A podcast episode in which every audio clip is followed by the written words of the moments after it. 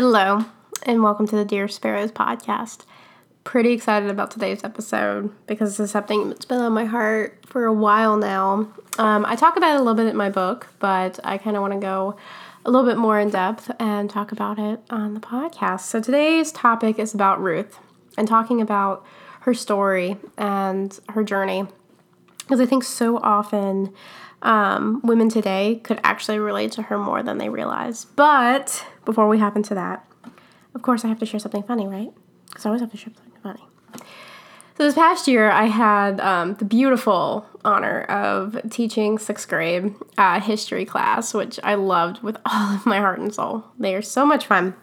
Next year, I'll be doing English for sixth grade, which will be fun. But for anyone who doesn't know, I'm a school teacher. But I think you figured that out by that comment.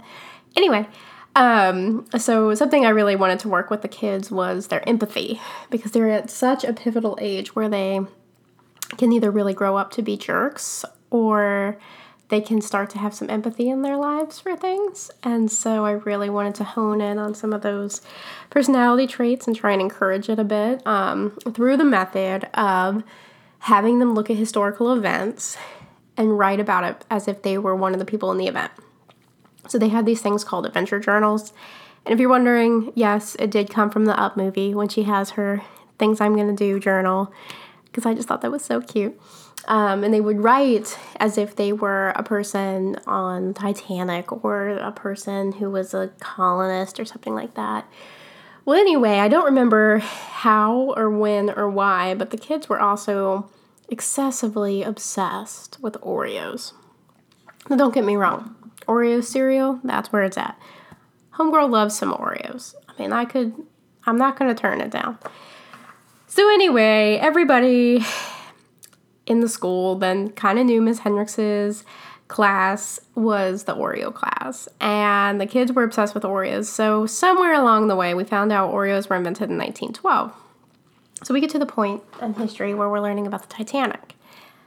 And I want the kids, you know, they, they have this big project that they need to pretend or visualize, you know, clo- go in a room, close their eyes, think about what it would be like to be a normal passenger on the Titanic.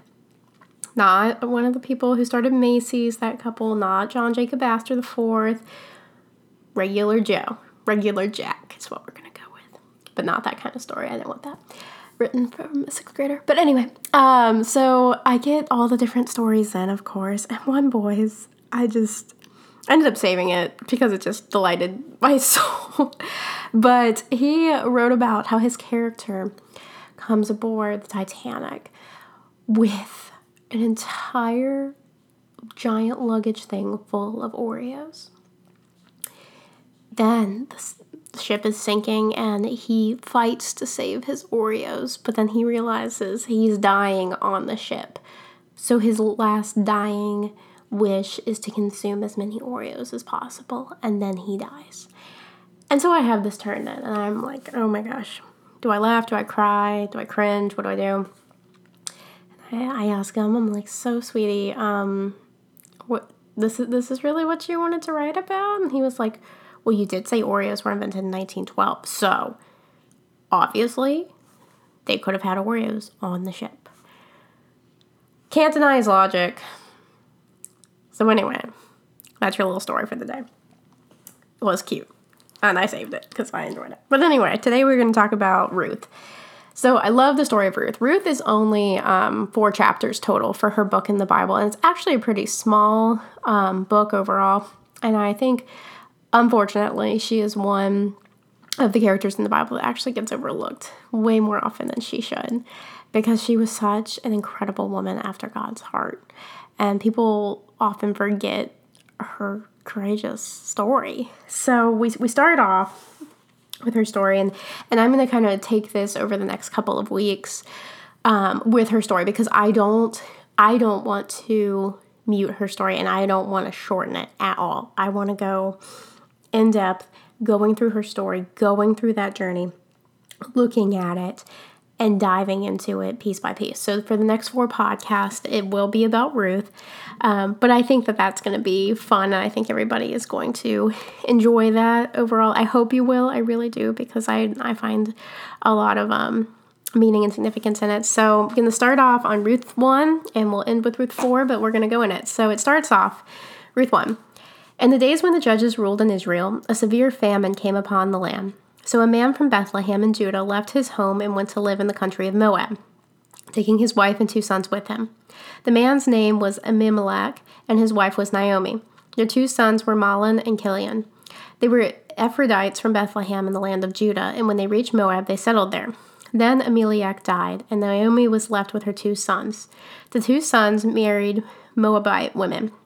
One married a woman named Orpah, and the other a woman named Ruth. About ten years later, both Mahlon and Chilion died, leaving Naomi alone without her two sons or her husband. So we start off our story. Once upon a time, we have Ruth um, is a Moabite woman, so she is technically and and this is a this is a bigger deal than it is now in this time period but she's a foreigner and so she's married into this family and we don't know if she believes in god where she is on that we don't know if she came to faith after her marriage but she does become part of naomi's family and so we continue on with the story, but but looking at that foundation that she married into this family and that commitment is going to set the stage for things later in her life. So let's keep going. So Naomi heard in Moab that the Lord had blessed his people in Judah by giving them good crops again. So remember, famine, they don't have Walmart, they don't have Target, they don't have places that you can go when there's like the pantry's empty. So people are going to go where there's wealth and there's crops. So Naomi and her daughters in law got ready to leave Moab and return to her homeland. With her two daughters in law, she set out from the place where she had been living and took the road that would lead them back to Judah. But on the way, Naomi said to her two daughters in law, Go back to your mother's homes, and may the Lord reward you for your kindness to your husbands and to me. Then the Lord bless you with the security of another marriage. And she kissed them goodbye, and they all began to weep. No, they said, We want to go with you to your people. But Naomi replied, Why would you go with me? Can I still give birth to another son that would grow up to be your husband's? No, my daughters. Return to your parents' homes, for I am too old to marry again. And even if that were possible and I were to get married tonight and bear sons, then what? Would you wait for them to grow up and refuse to marry someone else? No, of course not, my daughters. Things are far more bitter for me because the Lord Himself has raised His fence against me. So I'm going to stop there. So Naomi, we, we start to see the points where she's getting bitter and she's mad at life and she's mad at God. And I think that is important to highlight because we are going to see through the process of Ruth's story, Naomi's story, and how God is actually going to bless Naomi in the end, too. Right now in Naomi's life, it seemed like her entire life was over. She was broke, they had no food, her sons were dead, her husband's dead. She, she doesn't really have anything going for her, really. And so she becomes very bitter. She thinks God's angry at her and she thinks that she's being punished for some reason. But but what she doesn't realize is that through all of this crap that's going on, God is actually going to come through and bless her family to the point that Jesus is going to be in this lineage. But she doesn't see that yet. So we're going to keep going, but just keeping that in mind where her heart is right now and where she's thinking and maybe even kind of looking at our own lives where we think God has raised his fist, his fist against us, but that's not really the case. So that's important. Um, so we're going to continue to go on. So they wept again together. Lots of weeping. And Orpah, not Oprah, I thought Oprah at first, but it's Orpah, is the other sister in law, kissed her mother in law goodbye. But Ruth clung to Naomi.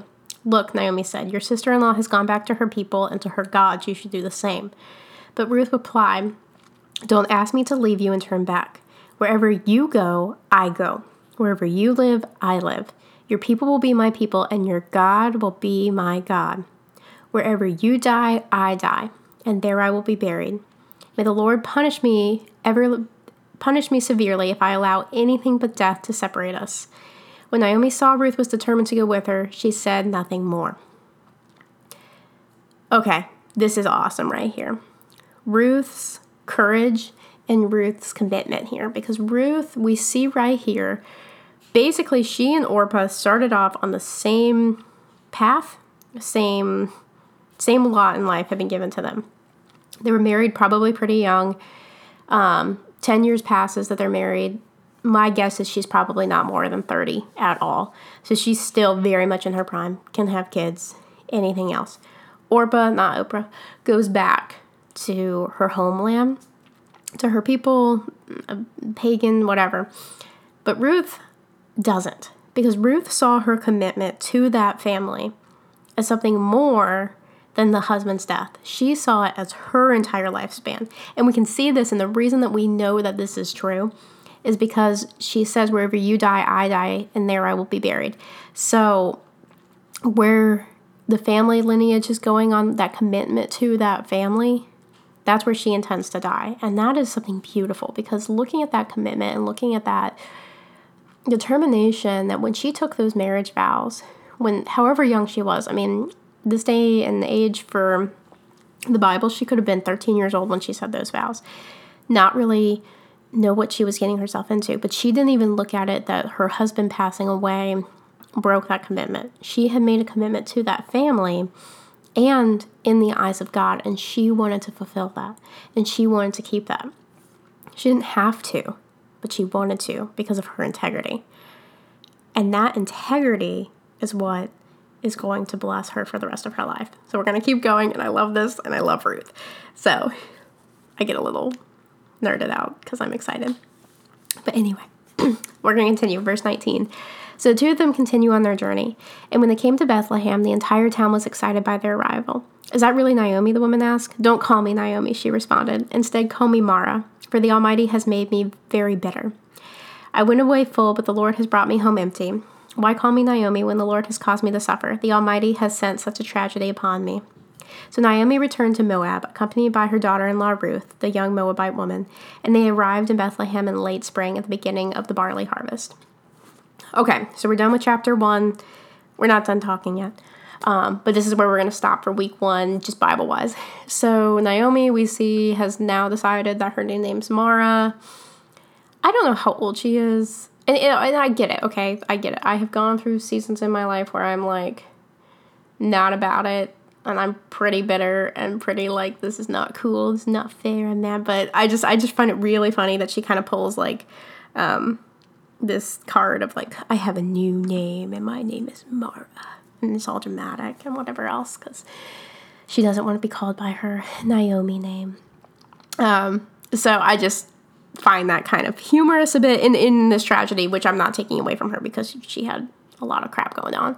Um, but I think this is interesting looking at how she gave herself that name and God didn't give her that name. God, uh, you know, I guess blessed her parents to name her Naomi and not the Mara thing. It's interesting with names because throughout the Bible, you're going to see points in which names are changed.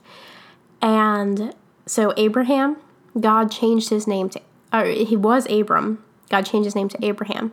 Sarah was Sarai, and God changed her name. God changed Jacob's name to Israel. So there are different points in which God is going to give a new name to somebody for a specific reason.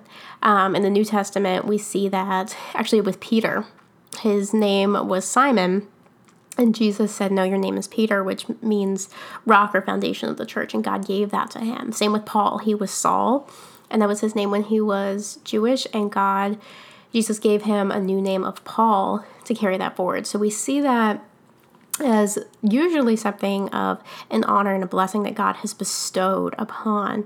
And I actually think it's cool um, if you look more modernly.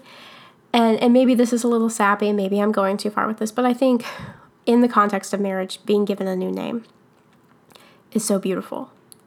And I look at that as that is a new season, a new chapter. And it's not a new identity, but it's continuing identity. Um, it's a growing identity that Christ has bestowed and blessed that marriage to happen and given that name to that person to be new. And I think there's just something really special and beautiful about that.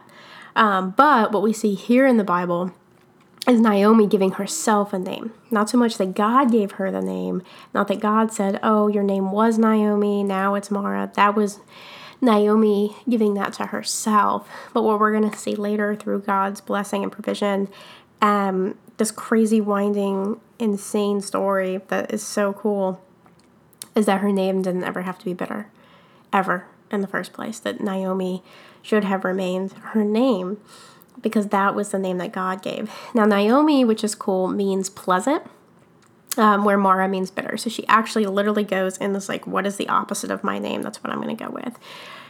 And I love thinking of how, though, her original name was what her destiny was of being pleasant, because we're going to actually see she gets a happy ending. Um, so that's cool. Now, now let's look at Ruth a little bit before we hop off um, to end chapter one in here.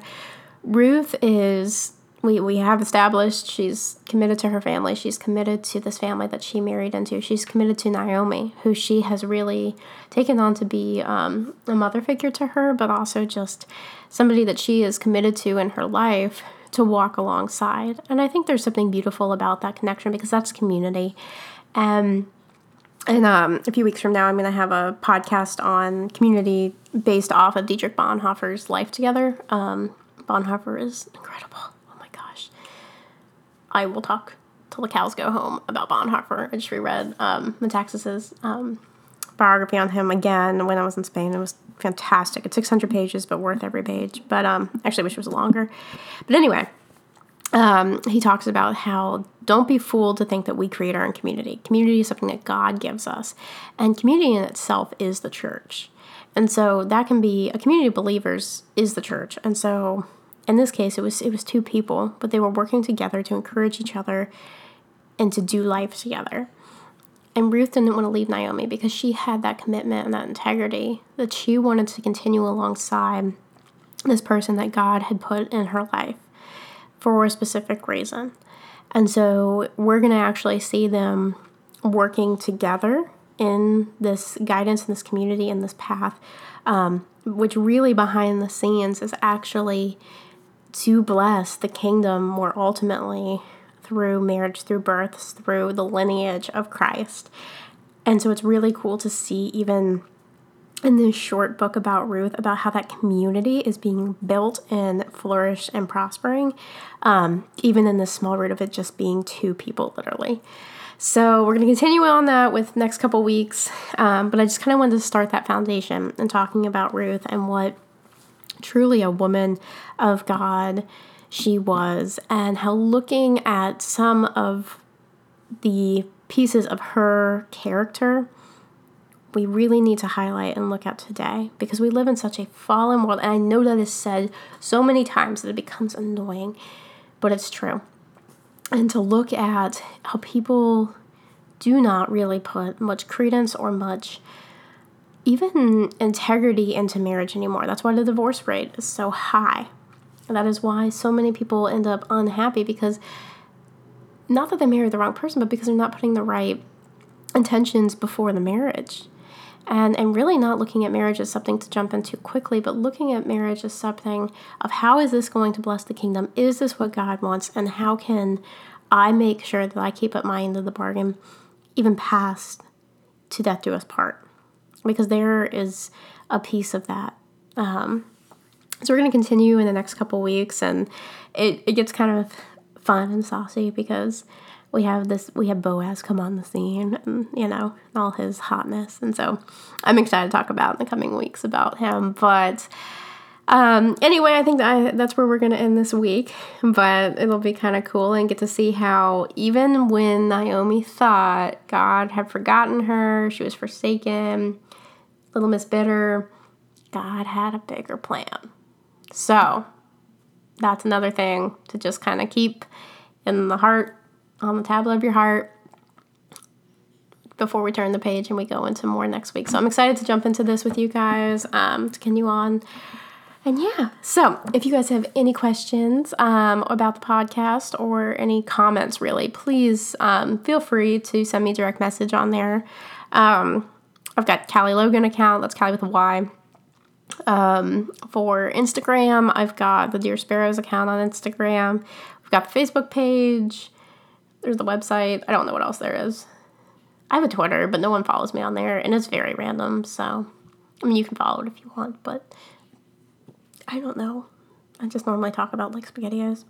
Anyway, Um, I'm going to pray us out, but um, please also think about picking up my book. I talk a lot more about Ruth in the book um, than we will in the podcast. Um, there's a lot of other cool things in there. It's called Dear Young Sparrow. It will have been out for a month by the time this uh, podcast airs next Monday, and I'm excited to get the reports back on all of that. But um, really, the, the book is not, it's not some ploy for me to make money because you don't really make money off books, and that's okay. But I wanted to bless young people and I wanted to bless anybody who would pick it up and read it. So if you know somebody who is going off to college or maybe even beginning high school and they are going to be journeying through this new and scary world, I think it's a really good coming of age book. Um, that's what I really read it for. I work with young women in ministry primarily through my church, and then just as a teacher, you end up um, really working with a lot of young persons, um, which is such a blessing. So, if you can think of anybody who might be blessed by it, please do consider picking it up. Um, I think, and I've prayed over it so much um, in the course of writing it over three years and the study of it all that it would be a blessing. So, check that out if you can. Um, and please subscribe to the podcast and write a review because that would be rad. Nice things, please. Nice things. Don't be Mara.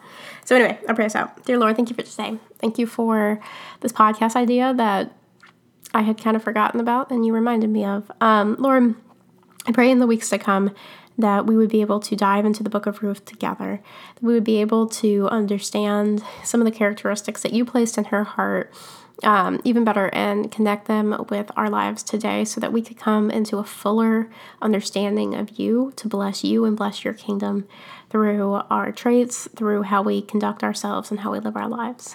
For this, I just pray that this will be glorifying to you and life changing for us. In your name we pray. Amen. Thanks, y'all.